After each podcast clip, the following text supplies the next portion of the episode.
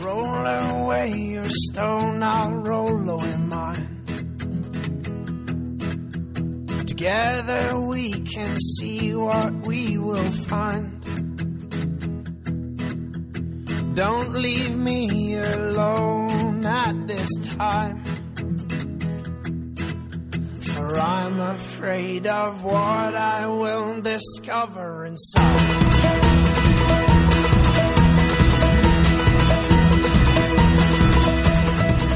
Close encounters with Jesus. Times in the Gospel of Luke where Jesus rubs shoulders with people like you and I, and uh, Luke gets really repetitive. And there's a reason Luke gets repetitive. You know, there's a reason elementary school teachers get repetitive. It's because you've got to know this kind of stuff. The stuff that they repeat over and over again, you've got to pay attention to. And so you're going to hear a lot of common themes throughout all the sermons we've been talking about. And don't hear that as time to tune out. Hear that as, oh, maybe I need to tune in more because God in His mercy keeps bringing that message uh, to our ears uh, over and over and over and over again. And so uh, tonight's going to be a little bit uh, like that.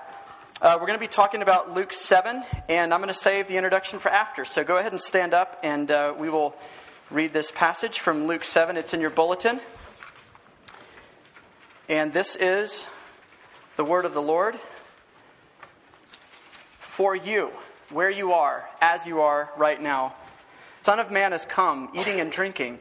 And you say, Look at him, a glutton and a drunkard, a friend of tax collectors and sinners.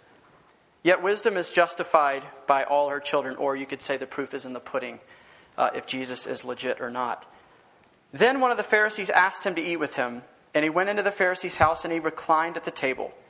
And behold, a woman of the city who was a sinner, when she learned that he was reclining at the table at the Pharisee's house, brought an alabaster flask of ointment, and standing behind him at his feet, weeping, she began to wet his feet with her tears and wiped them with the hair of her head and kissed his feet and anointed them with the ointment.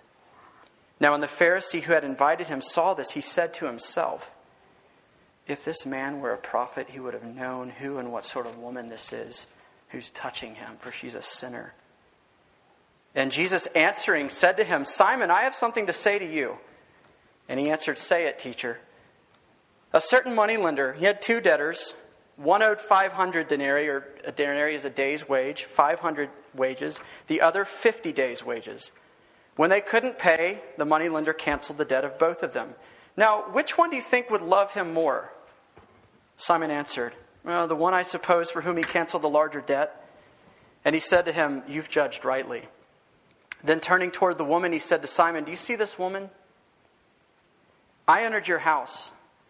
You gave me no water for my feet, but she's wet my feet with her tears. She's wiped them with her hair. You gave me no kiss, but from the time I came in, she's not ceased to kiss my feet. You didn't anoint my head with oil, but she's anointed my feet with ointment. Therefore, I tell you, her sins, which are many, are forgiven, for she loved much. But he who is forgiven little loves little. And he said to her, Your sins are forgiven. Then those who were at the table with him began to say among themselves, Who is this who even forgives sins? And he said to the woman, Your faith has saved you. Go in peace. Lord Jesus, uh, we do pray that you would um, help us to see you in a different way, in a new way tonight. All of us, would you do that? You know what parts of you we know, what parts we've seen, what parts we're blind to. And with, uh, with each of us and our individual needs, we are all needy. Would you please meet us in those places? Let us see you more as you are. Let us be certain of the one who comes um, calling us out into the light. Uh, let us be certain of the one and certain of your words when you say over us, uh, You are forgiven. Uh, we pray that you would do this, that you would be the strong one. I am so weak. Uh, if it is up to me and my words, I have very little hope anything will happen. But if it is up to you, we have great expectation because you have a reputation of using weak people to do strong things. And so we ask this in your name, Lord Jesus. Amen. Everybody in the room, in one way or another, has a public person and you have a private person, in a sense. Kind of the person that you're willing to let other people see, kind of the, the presentable you. um, the, the you that uh, you want other people to see you as. But then everybody also has a private self, right? An inner part of us. And that's the person, that's the part of me, the part of you that I keep hidden in the shadows. That's the baggage I try to leave back in the closet. And I don't want you to know about it. Or if you get a glance on it, I want to kind of tweak it and spin it so that it sounds better than it really is. And that's my, my inner self, my private person, the kind of the me that wants to live in a dark closet where none of you can see me as I really am. That part of me, I'd be ashamed if you saw. And I'd kind of lose control of what you think about me. And so I try to, uh, we try to keep that kind of person in the closet. This is the kind of, this is the part of us that's not safe for the whole family. This is the part of our past we don't really talk about. This is the part of us we try to ignore. We don't even like God really dealing with us in these places. And all of us have that public person or that private person. The question isn't whether you have that dynamic going on in you. The question is how public is the stuff in the closet? How public is your private person? The person that's in the shadows.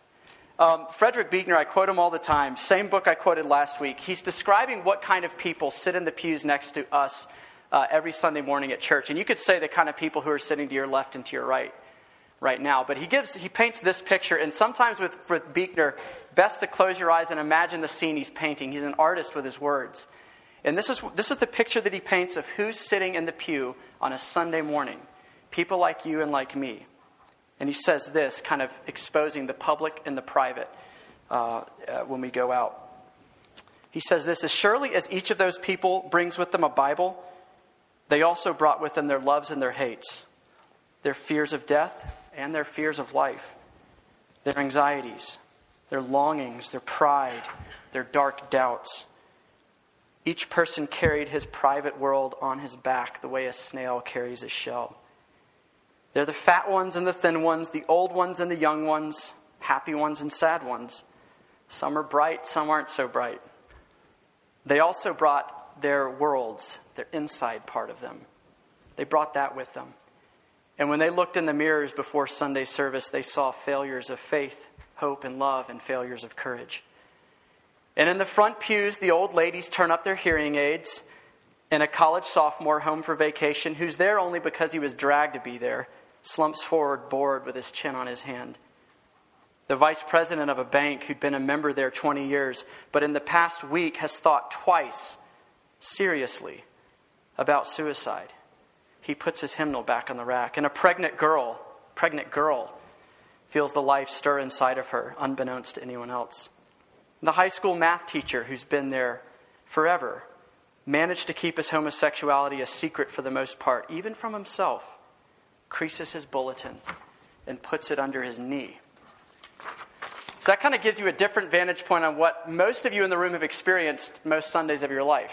Kind of the, the clean, presentable church service, or RUF at Tuesday night. And Frederick Buechner comes in and he looks past the public faces that we all bring, and he looks into the inner person, the thoughts, the fears, desires, stresses, despairs that are stirring through your mind and your heart right now. And he looks right past that. So, what if Buechner described what's, uh, who comes to RUF on a Tuesday night? You get the picture, right? The public person, the inner person. And that's exactly what Luke is drawing our attention to in the passage. You have a picture here of a public, uh, of Simon the Pharisee, who presents himself a very clean, put together, good old nice guy. And you have a picture of a woman who almost like she's not living her life hidden in the closet. She's been outed. Everybody knows her shame. Again just like the paralytic small town israel. Everybody knows everybody. Word travels fast. She's the town hooker and everybody knows it everywhere she goes there's murmurings and so this is a woman who doesn't have the luxury like we do to live in the shadows she's been dragged out for everybody to see and so you have her kind of pulled out of privacy into the public. She can't control the stories about her anymore. And you have Simon, who's still very much in control of his public image. And so, the, the three things we're going to talk about tonight are what life is like inside the closet, particularly through Simon, because uh, Luke gives us a lot more details about what that's like for Simon than he does about what it's like for the woman. The second thing is this uh, we will never come out of our closets those shadows and the shade that we hide in so other people can't really see us as we really are, we'll never move out of that into the light unless you know exactly what kind of Jesus is on the other side of the door. You'll never open the door. And the third thing is that experience of Jesus coming into the closet, into those dark places that we tend to do life, when he comes there to meet you there and cleanses you and cleans you and says, Come out, that so deeply changes you that, that your relationships begin to change. And your love for other people isn't self focused, it's self forgetful. And so that's the third point.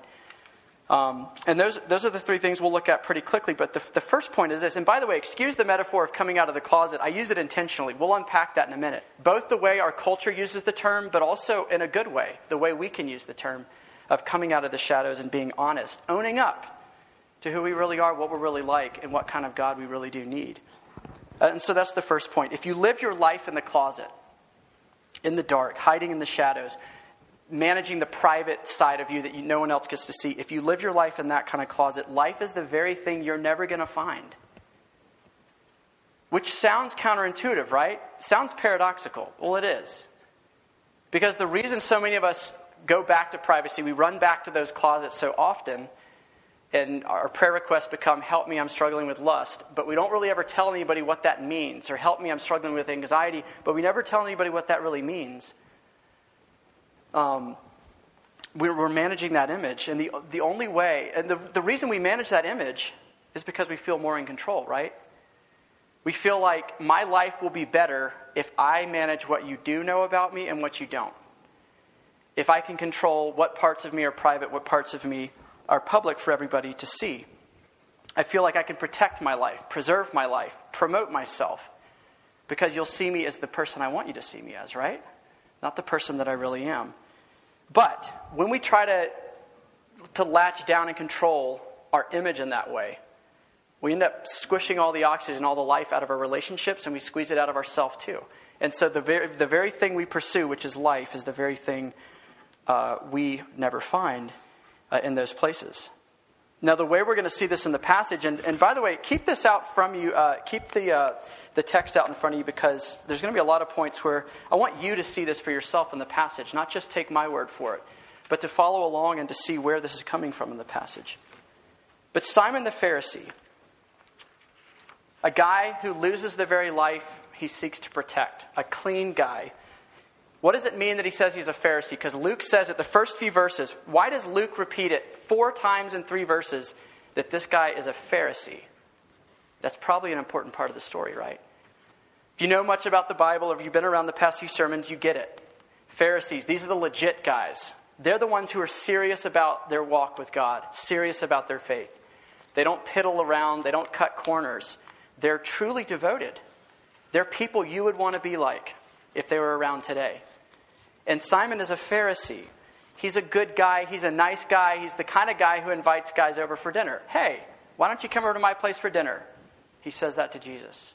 He has some other people over there too. He's a nice guy, he's a good guy. And Simon knows he's a sinner, right? The passage doesn't say it, but if this is like the most diligent of the religious people in Israel, where do you think he is every time he sins? He's at the temple, taking a sacrifice, saying, God, have mercy on me, a sinner. And he sacrifices the dove, or he sacrifices the lamb, or, or uh, at different times, the priest sacrifices a bull on his half. The guy knows he's a sinner. It's not like Simon is saying, living in the closet, saying, I'm not a sinner, I'm a righteous man. No, he's saying, I'm an unrighteous man. But the question is this which Simon goes to the temple to make his sacrifice? Public, presentable, clean, not really messed up sinner, Simon? Or dysfunctional to the core, Simon? Relationally broken to the core, Simon? Desperately needy of his God, Simon? Which one of those went and made sacrifices? You get the point? Public Simon, presentable Simon, was the one that went and did all of that. And so he's completely out of touch with who he really is. Jesus knows who he is. The woman finds out who he is. We know who he is, but Simon doesn't really know who Simon is because he's blind to himself like that. And you might be able to think this is a pretty clean guy unless you're able to take a peek in his closet And isn't that exactly what Luke does? Or better yet, isn't that exactly what Jesus does? Reads his mind, tells us what he's thinking, and for all of eternity now, Simon's thoughts are recorded on paper for all of us to take a peek at too. And what are those thoughts? I think it's in uh, verse 39 when, uh, when Jesus gives us uh, exactly what Simon was thinking about uh, in that moment. He says he, he sees himself fundamentally different than this woman who is a quote unquote sinner, which they repeatedly call her. If Jesus knew what sort of woman, what kind of woman that was, that she's a sinner, he wouldn't have anything to do with her. He wouldn't touch her. He'd be made unclean. Simon thinks he's better than her. And he thinks he's better than Jesus, too. When does he throw Jesus under the bus? When Jesus apparently can't tell that she's a hooker. And so he's like, Well, obviously, though I thought this man was a prophet, a really, really important prophet, he's obviously not because he can't even connect the dots that this is, this is the town prostitute. And if he can't tell that, he's obviously not a prophet.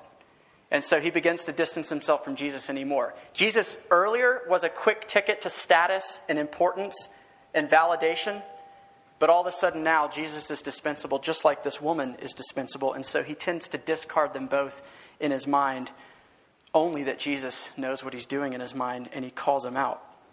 And so if you add all of this up, you get a, vivid, a pretty vivid picture of what it might be like for us, for Simon, to live life in the closet where you can't talk about the way you really are. You can't come to RUF and say, My day sucked. Or I'm a worship leader and I don't feel prepared at all. Or I'm a preacher and I struggle to believe everything I'm writing down. You don't get to talk about that if you're always trying to manage your public picture. Uh, and you can't share your private person. You can't come out of the closet, uh, as it were. The gist of it is this it's a life dominated by thinking about yourself. Everything in your life traces back to what does this mean for me? Every relationship, every interaction you have, everything you're asked to do, every social event you're invited to, what's in it for me? That's what life in the closet's like. It always comes back to you, and that's suffocating. It's narcissistic, but we feel it, don't we? We feel the death that it brings. We feel the claustrophobia of not being able to be real with anybody. We feel the hollowness of being fake with people, of trying to keep up appearances that I'm a good guy who generally makes good decisions and you should respect me. That takes a lot of effort, doesn't it? We're all experts at it. I'm an expert at it. We know what that feels like. And it feels that way for Simon too. We make other people objects just like Simon made Jesus and the woman an object, pawns in his little kingdom. He needed Jesus at first, but as soon as Jesus became unneeded, he, he tossed him to the side. As soon as the woman became unneeded, he tossed her to the side. And so, he thought he was getting life. He thought he was managing his life, controlling his life, controlling what they thought about him. And the very thing that Simon doesn't get is life. What, what do you think it would like to be married to Simon if you're his wife? What do you think it would be like to be his kids? What do you think it would be like to be one of his friends? Do you ever really know Simon? Is it ever really Simon who's interacting with you? Or is it pretender Simon? The Simon he wants you to see and wants you to know because he can't risk coming out of the closet. Because if he does, and you see him as he is, he's no longer in control. And you can reject him. And you can say he's unimportant. And you can say he doesn't have status or whatever his, whatever his heart is attached to, you can sever the link between that. And so he's not going to risk it. And so his friends don't even know him. He doesn't know himself, obviously. His wife probably doesn't even know him. There's distance between all of them. He thinks he's getting life, he's getting death, because the real Simon, the private Simon, is a hermit and never leaves the house. He can't risk going out in public for the reasons I just said. We can all relate to that, right? I, either we're literally, we can't leave our house because we're terrified of what others might think about us or say about us or the way they might take the precious things of us and start tinkering with them in a way that threatens us. Or part of us, we leave at home. We kind of make a conspiracy with ourselves. We have an agreement with ourselves. I'm just not going to talk about this whole area of my life. Uh, except life isn't what we get there. Tim Keller, in a book that's a good complement to this passage, it's called freedom from self forgetfulness, and it's a lot about what our third point is about in the sermon. He quotes Madonna in an interview uh, a few years ago when Madonna was talking about how difficult it is to live life in between the private Madonna who stays in her closet in the dark because she's terrified if you see that Madonna, what you will think. The tension between living of that Madonna and the Madonna on stage that all of us know and some of us love. I'm not one of them. But uh, she's, she's a fine person. I just don't like her music. My wife does. But this is what Madonna says My drive, my ambition comes from a fear of being seen as mediocre, public person. I can't risk being seen as mediocre. That's always pushing me, the drive to not be seen as mediocre. I push past one spell of it and discover myself as a special human being. People give me acclaim, but then I feel I'm still mediocre. It wears off. And I'm uninterested, uninteresting, unless I do something else big. Might explain why she's done so many crazy things, always trying not to be mediocre. But even though I've become somebody, a celebrity, I still have to prove every time that I'm still somebody. My struggle has never ended, and I guess it never will. said, My struggle has never ended, and I guess it never will. That's a woman who's stuck between private and public, between the closet and coming out of the closet, but she can't come out of the closet because if she does, you'll think she's mediocre. And it's an exhausting life because every show she has to one up herself. Can you relate to that? In our own little places, we're not celebrities. Can you relate to always having to one up your last performance, your last conversation, so that people will still think you're insightful in the Bible studies? Or to keep your girlfriend or your boyfriend interested in you? Or one day your husband or your wife interested in you? To one up your other coworkers so that you'll be a valuable employee who gets to stay around? Always having to perform. For some of us, performing for God too. You're only as good as your last performance. And if you screw up, you got to go back to, back to the drawing board and start all over. That's an exhausting life, isn't it? If you're aware of it, it gets really claustrophobic. And you want out. You want to get out of the closet. You want to escape. But most oftentimes we can't. Here's why. Because one desire overrules our desire to get out. So we have a desire to escape and to come out into the freedom and the light and just own up and say, okay, I'm as bad as you think I am. I'm worse. I'm a mess. I'm a train wreck. I'm not the way I'm supposed to be. But our desire to be accepted, to be in control, to be worth it to somebody, to be clean, to be respected, to be honored, to have influence, that desire wins out over the desire to get out of the claustrophobia of living in the closet. And so a lot of times we just resign ourselves. We make do. We learn to live in it. Uh, and Jesus, by his grace, comes to that closet door and starts knocking. Now, here's where I need to nuance something because this is where the metaphor uh, takes a divergent turn. Our culture uses the same language of coming out of the closet, it's kind of a caricature of Christian confession. And it's kind of become a public ritual these days uh, every few months, somebody else is coming out and they go on all the news stations.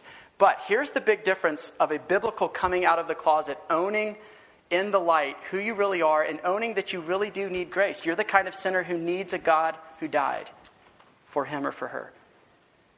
That's a biblical coming out. The cultural coming out isn't an admission of humility at all, it's, a, it's an assertion of self righteousness. It's, this is who I am, you better accept me. It's not, have mercy on me because of who I am. It's you better you better accept me the way I am. And it's not an admission of weakness, it's an admission of strength. This is good, this isn't bad. Um, and it's an admission of, uh, it, it's, a re, it's a rejection that you're a sinner, just like Simon, in the way that really matters. Because it's saying, well, God made me this way, uh, I didn't choose this. And I'm wondering, what if the prostitute in this story had, had gone by that advice? What if people had said, hey, Sally, whatever your name is, uh, why would you have such a strong sex drive if God didn't make you to be a prostitute? You know, different strokes for different folks. God made you this way. You should stop resisting. Stop fighting. That's why you're so exhausted. Come out of the closet, celebrate it, own it, walk around proud. Don't let it be a source of weakness, let it be a source of strength. That's what cultural coming out is it's self righteousness, masked in um, masked in humility. And that's not what we're talking about. And so we have to distinguish the two things as we move into the, as we move into the second point. But that kind of coming out just trades one form of hiding in the closet for another. The devil will murder you on both sides of the spectrum just as fine. He's happy to go into the closet with you and say, God will never accept you with this struggle. You should be ashamed of yourself. You can never let anybody know or everybody will reject you. The devil's fine saying that to you in the closet, particularly with a struggle like homosexuality. But he is just as okay to come on the other side of the door and say, Yes, own it. It's not sin. Run with it. Stick it to God or whatever else. He will murder you here and he will murder you here, and he doesn't care the difference. Why does it matter to him? A dead guy in a closet or a dead guy outside of the closet? But Jesus comes to people like that. And I say people like us because everybody in the room can relate to struggles you didn't ask for, sins you were born with an inclination towards, uh, stuff that's the monkey on your back and it's never going to fall off, it seems like. And you fight tooth and nail every day the question for you and me is what kind of God comes to the door and knocks? Who's on the other side? And that's the second point. Only if you know who Jesus is and what he's like, and that he's on the other side of the door, on the closet that we run back to and hide, will you ever unlock the door. Because if he's the God of judgment, if he's the God who comes with a chorus of others and points his finger and shames you, why would you ever come out? Why would you ever show the judge your rap sheet if that's what he's going to do? But if this is a Jesus who looks upon this woman with her past, with her baggage, with her history, with her private areas that she didn't want anyone to know about, and he shows mercy to her there, she can actually, she's free to come out. Uh, and this is the point if you're like me, maybe you've read this passage a lot of times and you thought, oh, this is a story about a woman, a stranger, busting in on a dinner party, and Jesus is like, oh, good to meet you. I'm Jesus. I'm Sally. Uh, you're forgiven. This, clearly, it's not the first time Jesus has met this lady. Uh, it doesn't explain why she would just barge in. It doesn't explain why she would just start crying at the sight of Jesus. And it doesn't explain why Jesus says, uh, literally uh, around verse uh, 47, 48, he doesn't just say your sins are forgiven. He, literally, he says your sins have been forgiven. Your sins were forgiven. And so at some point in this lady's story, she's bumped into Jesus. And for the first time, this man, God, didn't look at her like all the other customers or all the other men did. They didn't look at her for what she could do for them. He didn't look at her as a piece of trash like Simon looked at her. He looked at her as a person. And he apparently went up and talked to her because something very big happened in her life because of it. Jesus sees her as a person. He goes to the door and he says, Knock. You ever heard the passage when Jesus says in Revelation 3, Behold, I stand at the door and knock. Whoever answers, I will come in. What's he say after that? And I will eat with you like a friend. Behold, I stand at your door that you keep running behind, the closet we keep running back into, and I knock. And whoever answers, I will come where? I'll pull you out immediately? No. I will go in to the shameful place, to the dark place, to the private place that you're terrified of anyone seeing. He'll come in that as a friend. Here's the kind of God that's on the other side of your door and my door. It's essential that you know this. He's the God of Exodus 34. He's gracious, compassionate, slow when it comes to anger, lightning fast when it comes to mercy. He's the God who's committed to your freedom deeply. He's the God who binds up the brokenhearted, releases the captives. Remember the first sermon, Isaiah 61. He is gentle. He doesn't break a bruised reed and he doesn't snuff out a smoldering wick, but he's careful, careful, careful. He's the friend of sinners, the very first verse right here. And he's a God who isn't embarrassed to be known as the friend of sinners. He's committed to satisfying you with good things. Psalm 145, He's committed to your joy and your gladness. Psalm 104, He gave wine for the gladness of man's heart. He's in control even of your sin. He says He will always provide you a way out. He will never let you be tempted beyond what you can bear. He is sympathetic. He is empathetic, which is much better than sympathy. Sympathy stands from far away and says, I guess I can imagine what it must be like to be in your shoes. Empathy says, I've walked 10 miles in your shoes. The one who stands on the other side of the door, calling you back out into the light, has walked in your shoes in every way except sin, which is a, which is a fancy way of saying he's still able to do something about it. He's not incapacitated like the rest of us. Look, here's the point. Romans 2, chap, uh, Romans 2 4, Paul says, Do you not know that it's the kindness of God that's designed to lead you to repentance? It's the mercy, the forbearance, the patience of God that's intended to lead you to unlock the door. God woos you out of the closet. He persuades you. He beckons you. He, he convinces you. He doesn't shout and he doesn't come in like the SWAT team and blow the door down. But he stands outside and he knocks. You have got to know who's knocking, or you'll never open the door. And so that's the woman, that's the God that knocked on this sinful woman's heart. Uh, and it changed her forever. And so Jesus goes into those places. And this is a big thing before we finish up on the last point. This is huge. That Jesus comes into the closet with us, and that is where he forgives us. You know, a lot of times when we're, when we're welcoming you to RUF, we say this is a place where you can be who you are, where you are. We don't say that because we're trying to be like manipulative and make you feel falsely safe. We say that because that is what God says to you. He is a God who comes to you where you are. And unfortunately, where we are is usually a pretty dark, pretty hard place. And Jesus comes into the closet with you. That's how you come out. He's not the God who says, here's some techniques for coming out of closets. Here's some techniques for being a public sinner who actually needs your friends to pray for you for specific reasons. Here's a person who, when people see you, say, ah, oh, they need Jesus really bad. How do you ever have the freedom to do that? Not by yourself. God has to come in with you, take you by the hand, and say, Count to three. We're coming out together. Not to celebrate our sin, but to humble ourselves and to come into freedom. Here's how I see this from the passage this talk about ointment and perfume. This woman's a hooker. She's probably been a hooker ever since she was able to be a hooker. And perfume for a hooker in an age where there's no showers and deodorant and anything else, what do you think perfume is used for by hookers? It's a tool of her trade. It makes the, the act a little bit more pleasant for people who smell really bad. And where do you think that she got the money to buy the ointment that she rubs all over God Himself in the flesh? Turning tricks. This is not honest cash.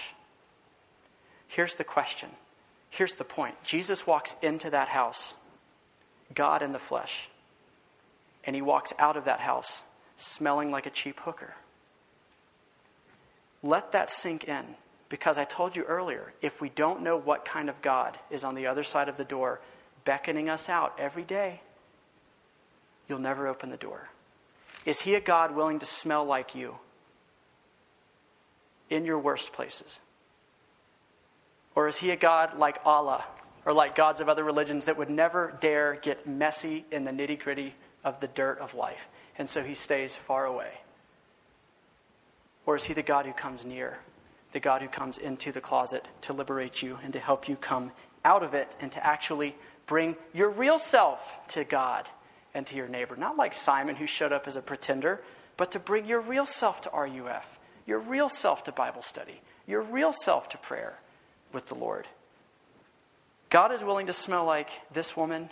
He's willing to smell like you. He's willing to smell like the people uh, he forgives. The money lender, you know, he gives the, the parable about the money lender.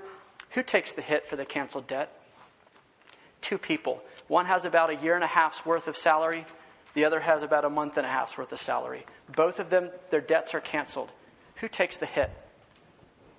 Two people leave skipping away in joy, and one person leaves absolutely saddled with debt. One person pays the bill. The reason Emily read 2 Corinthians 5 earlier, it's a great passage for you to go read, is because it says, He made him who knew no sin to be sin for you, so that you might become the cleanness, the righteousness, purity, holiness, goodness of God. He smelled like you so that you could smell like him. And that's the point. We don't, he doesn't just end up smelling like us, we begin to smell like him. Simon got it all wrong. Simon looked at that woman and said, He doesn't know who she is because if he did, he'd know, push her away. She's dirty. Jesus knew exactly who the woman was. He wasn't ashamed to let her wash his feet, let down her hair, dry his feet, and anoint his feet. He wasn't ashamed of that. Simon would have been scandalized by it. He wasn't ashamed. Pope Francis uh, said a lot of really important and surprising things when he was first established as a new pope uh, about, a, about a year ago. He wrote a letter to all of the Catholic priests across the world, uh, and he said, uh, he basically said this If you are a priest, you're a shepherd, and shepherd, shepherds smell like their sheep. And if you stay far off removed from your people in your office, doing your little studies and collecting little trinkets, you are not with the sheep. And you've stopped smelling like the sheep. But a shepherd smells like a sheep. And this is a passage that says in the most beautiful way Jesus, as the good shepherd, smells like his sheep. And that's something that gives us great courage as we hear him knocking, even tonight, for the first time for you or for the 10,000th time for you. Which pushes us to our very brief last point, because the parable alone is so clear and so simple and so applicable to our lives when Jesus says, He who is forgiven much loves much. Uh, and so we'll be very brief with this last point. But we don't, Jesus doesn't just begin to smell like us, we begin to smell like Him. He begins to rub off on us. The way He loves, the way He forgives, the way he comes into the closet and says, You're clean, and so that when we come out, in his eyes, we are perfectly clean, spotless, good. That kind of forgiveness is what actually frees us. That is what frees us from thinking about ourselves all the time. Because when God Himself has seen you as you are, and He doesn't turn His head, and He doesn't pinch His nose, and he doesn't run away and he doesn't backhand you, but he stoops down and moves towards you. That transforms you. You can't, you can't get up after that and look down your nose at other sinners like Simon does. But it absolutely transforms you. And it takes your mind off of yourself. You're no longer in the closet passing everything through the filter of how does this affect me? But Emily read it earlier. We no longer live for ourselves, but live for the one who gave himself for us. And it gives you this just reckless freedom to say, you know what? I don't care what I think about me. It doesn't matter what I think about me anymore. And it doesn't matter what you think about me anymore. It doesn't matter what the world thinks about me anymore. The one whose opinion matters has seen me at my worst. And he said, I'm not ashamed to call you friend. And I'm not ashamed to be associated with you. And I'm not ashamed to smell like you. And I'm not ashamed to make you smell like me. And so it changes uh, the way we love. It becomes a self forgetful kind of love that's no longer a slave, but is free. And it puts a new engine in our ability to love other people. How do you know if you're loving well? How do you know if you, um, if you are awake to all that Jesus has done for you and forgiving you? Well, he says it. Do you love your roommates? Do you love your boyfriend or your girlfriend? Do you love your parents? Do you love your, your siblings? Nobody in the room is going to be able to say, I love well. Uh, and so this sends us back to Jesus again, desperate, like we talked about last week. Jesus, help me to love better. But the way we do that, if you want to know how do I love my roommates better, how do I uh, have more joy in the gospel? How do I love Jesus more robustly? He sends you back to look in the closet and to remember what life was like and to remember how he met you in that and continues to meet you in that without ever rolling his eyes. But we'll go back with you as many times as you run back there and we'll bring you out again. How do we know we're prideful? Are you defensive? Do you argue with everybody once they see you as you really are? No, no, no, it's not like that. You don't understand. What are you defending? You're defending your righteousness. It's me defending my righteousness. Me defending my public perception because I don't want you to see my private. What would it look like for you to have a reckless freedom because of Jesus has seen the good, the bad, and the ugly and has said over you, I forgive you? Uh, go in peace. What would it look like for you to live in peace, coming in and out of the closet without fretting, to not be paralyzed, but to be able to come out and learn what life looks like on the outside? Let's pray that He would help us to do this. Let's pray that He would trust us of who's on the other side of the door knocking.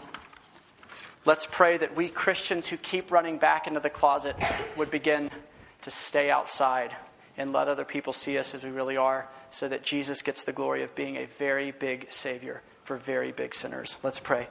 Lord Jesus, we do pray all of the things I just said. Uh, we pray that, Holy Spirit, you would push deep into our hearts your word, even uh, engage our emotions, our thinking, our mind, our bodies in what we've heard tonight uh, so that we might begin to relate to you differently. And like this woman who at some point had to wrestle with the question, Who is this Jesus talking to me? And either had to choose to come out and to let you see her as you already saw her, or to hide again. Would we begin to be people who live before you transparently, not afraid of you, uh, trusting in your merciful response to us? And would we live, uh, love other people better because of that as well? We ask all of this in your name.